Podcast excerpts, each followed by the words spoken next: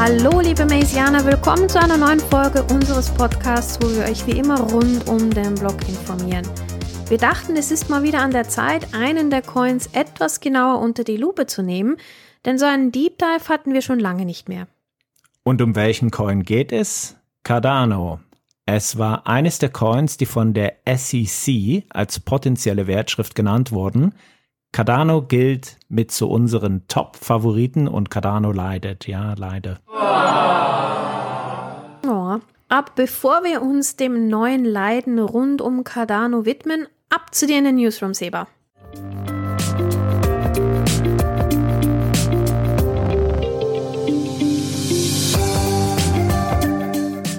Wow, hatte der Kryptomarkt nach der Talfahrt letzte Woche ein Comeback, aber sowas von ein Comeback. Die populären Token hatten sich erstmal vom SEC-Schock erholt, besonders erholt, und die $30.000-Marke dieses Jahr zum zweiten Mal geknackt hat Bitcoin. Die Bitcoin-Dominanz, also die Marktdominanz von Bitcoin, liegt seit 2 Jahren wieder mal bei 50%. Bitcoin hebt jetzt ab. Aber das hat sicherlich gute Gründe. Zum einen wiegt sich Bitcoin in Sicherheit, denn die SEC ist sehr, sehr, sehr nett zu Bitcoin. Bitcoin ist keine Wertschrift und wenigstens das hat Gary Gensler immer wieder klipp und klar wiederholt. Thank you, Mr. Chairman. Chairman Gensler, in your written statement, you acknowledged, as you have in the past, that there are some tokens that are not securities. And I know your view that whether or not a digital asset is a security is a facts and circumstances analysis. I know your view that the SEC has very broad authority. But you've also made it clear in the past that Bitcoin is not a security. What is it about Bitcoin that causes you to conclude it is not a security? Well, one is there's no group of individuals in the middle. Right. It's there's decentralized. No group of individuals in the middle. Right. That are basically, and you're not, in essence, the investing public's not betting on somebody in the middle or 6 people in the middle. So you're choosing not to use the term decentralized, but that's what you're describing. It is the decentralized nature of Bitcoin, I think, is really what you're getting at. Dann hat BlackRock bekannt gegeben, einen Bitcoin-ETF zu lancieren. Der Antrag wurde bei der SEC eingereicht und man muss hier sagen, dass bis jetzt die SEC, also das ist die US-amerikanische Börsenaufsicht, alle bisherigen Bitcoin-Anträge abgelehnt hat. Ja, ich mache nochmal ein T-Shirt. SEC sagt ja. Sag ja zum Bitcoin-Spot-ETF. Genau. Ja, die SEC halt. Aber da sagt sich BlackRock einfach, wir können das besser. Die haben das nicht richtig gemacht. Wir werden erfolgreich sein. Und schon gibt es viel Euphorie bei den Bitcoin-Maximalisten. Und auch der Asset Manager Wisdom Tree Investments lässt sich nicht zweimal bitten und versucht es mit einem neuen Antrag. Und das sorgt dann für nochmal mehr Euphorie. Und bei so viel Euphorie denkt sich die Deutsche Bank, ja, da mache ich doch glatt mit und beantrage bei der BaFin eine Krypto-Verwahrungslizenz.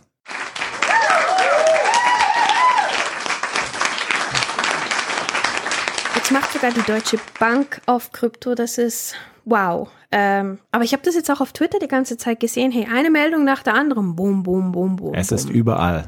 Ja, jetzt geht's richtig los hier. Also ich möchte es zumindest. Ich glaube jetzt, und liebe Maisiana, berichtigt mich bitte, wenn es nicht stimmen sollte, aber die Deutsche Bank ist dann wirklich die größte Bank unter den traditionellen Banken, die die Verwahrung von Krypto anbietet. Ich glaube schon. Oh. Bisher war es, glaube ich, die Bank of New York Mellon, aber die Deutsche Bank ist größer und das ist jetzt wirklich die größte, die sowas anbietet. Krass. Und die ganzen Anträge haben den Rest der News irgendwie überschattet. Das waren unter anderem wieder mal Sorgen wegen kurzzeitiger Schwankungen beim Stablecoin USDT.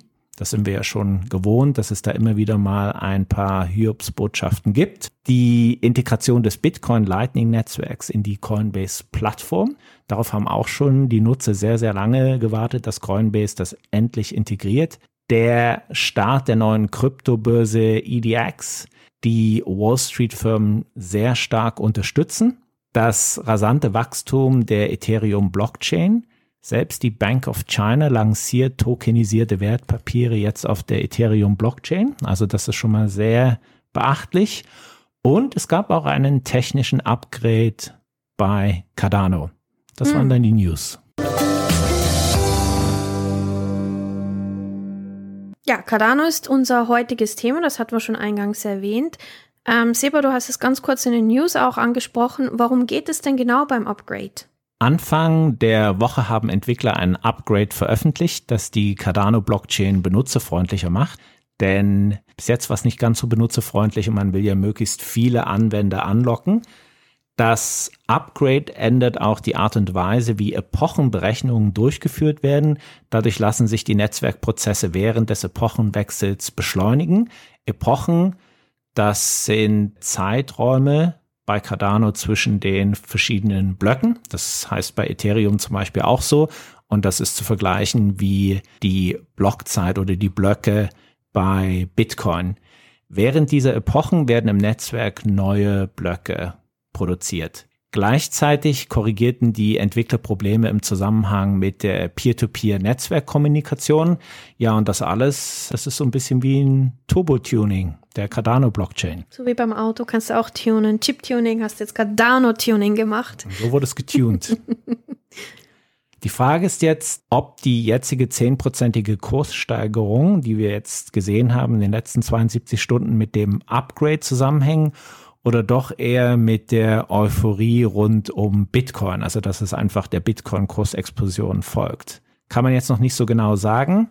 Cardano notiert zum Zeitpunkt dieser Aufnahme bei ungefähr 30 $Cent.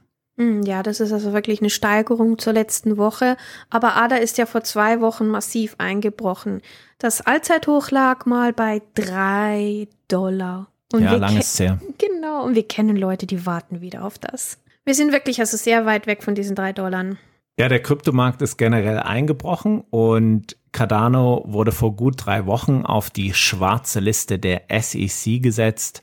Wenn Cardano wirklich als Wertschrift eingestuft werden sollte, dann stehen Strafen an und es könnte je nachdem ein Überlebenskampf für ADA werden. Mhm. Gary Gensler ist auf meiner persönlichen schwarzen Liste, aber wir hoffen mal, dass Cardano nicht ums Überleben kämpfen muss. Wie entwickelt sich denn das Cardano-Ökosystem? Cardano befindet sich immer noch auf der Zielgeraden seiner Entwickler-Roadmap. Allmählich geht das Netzwerk in die letzte Phase über, die sogenannte Voltaire-Ära. Das ist dann Cardanos letzter Schritt, bevor das Netzwerk dezentralisiert und in die Hände der Nutzer gelegt wird. Parallel wird dann die Basho-Ära bald abgeschlossen, in der Cardano einige Skalierungssprünge gemacht hat. Das Ganze hat 8 Jahre gedauert, um jetzt zu diesem Ergebnis zu kommen. Ja, für Gamer wie mich sind 8 Jahre nix, aber im schnelllebigen Kryptospace sind 8 Jahre schon eine Ewigkeit. Eine halbe Ewigkeit. Mhm. Naja. Ja, bei Cardano ist es so, Eile mit Weile. Cardano sagt sich, in der Ruhe liegt die Kraft. Das wären wirklich so passende Werbesprüche für die Cardano-Blockchain. Ja, Cardano pflegt ein behäbiges, dafür gründlichen Arbeitsethos. Das ist wirklich so. Mit einem innovativen Ansatz fortschrittlicher Technologie und einem Fokus auf Nachhaltigkeit kanalisiert Cardano seine Werte als Superkraft. Geschützt wird die Blockchain durch eine überzeugte Community, die sich wie eine eiserne Rüstung um das Smart Contract Protokoll schnürt. Okay, aus dem hätte man jetzt einen Werbungs-TikTok machen können. Für Cardano. Klang super. Ja, also wie ein griechisches Heldenepos. Der Gott Cardano. Ja, anstatt Zeus ist es Cardano. Aber mit welchem Projekt glänzt denn Cardano wirklich? An erster Stelle steht die Privacy-Lösung und die heißt Midnight. Das ist eine Sidechain von Cardano, die auf anonyme Transaktionen und Smart Contracts ausgerichtet ist. Die Blockchain basiert dann auf dem Zero-Knowledge-Proofs, also den ZK-Proofs, einer Form der Verschlüsselung und Validierung von Transaktionen. Midnight will das scheinbar Unmögliche möglich machen, eine anonyme Blockchain, die mit regulatorischen Vorgaben konform ist. Denn es ist immer so, wenn du anonym bist oder du bist eine Privacy-Blockchain, mögen dich die Regulatoren nicht so. Wie wir das in Korea gesehen haben, wo eigentlich solche Protokolle bereits verboten sind. Personenbezogene Daten sollen geschützt, zeitgleich aber auch Funktionen eingebaut werden, die Regulatoren Einsicht in bestimmte Vorgänge geben kann. Also man versucht da so ein bisschen den Mittelweg zu gehen. Die Privatsphäre ist immer ein hochbrisantes Thema. Dann wird also mit dem Projekt Midnight auf der Cardano-Blockchain, die ja eigentlich eine Public-Blockchain ist, die Möglichkeit gegeben, Daten und Transaktionen besser zu verschlüsseln. Generell bin ich nicht so versessen auf meine Privatsphäre. Ich habe die auch immer noch, weil ich nicht alles auf Social Media poste. Ich finde das ganz okay, wenn man Transparenz im Kryptobereich hat. Was gibt es sonst noch? Ein weiterer Fokus liegt auf der Einführung des ersten Cardano Stablecoins, USDA. Also das ist auch schon ein Projekt, was länger läuft. Diese an den US-Dollar gekoppelte Stablecoin dürfte die Synergien des Cardano-Ökosystems verstärken. Für anzweigende DeFi-Anwendungen verspricht USDA reibungslosere Handelsmöglichkeiten. Cardano arbeitet dafür im völligen Einklang mit geltenden US-Regularien. Zumindest heißt es so von den Entwicklern. So ein Stablecoin kann aber auch der Untergang sein. Ich sage nur Terra Luna. Ja, gerade deswegen hat sich bei Stablecoins der behördliche Druck erhöht. Spätestens eben seit diesem krachenden Scheitern des Terra-Ökosystems. Darum lässt sich Cardano hier auch Zeit. Also sie wollen wirklich einen regulatorischen, einwandfreien Stablecoin auf den Markt bringen, sofern das überhaupt möglich ist. Ja, und das klingt auch schon mal richtig gut. Sicher ist, das Netzwerk läuft nach langjähriger Entwicklung in die Zielkurve ein. Rum, rum, rum. 2023 verspricht ein weiteres erfolgreiches Jahr für Cardano zu werden. Regulatorisch würde ich sagen, stimmt das jetzt nicht so ganz, aber technologisch auf alle Fälle. Und was man auch immer bedenken sollte, Ethereum ist viel populärer, aber es ist teuer.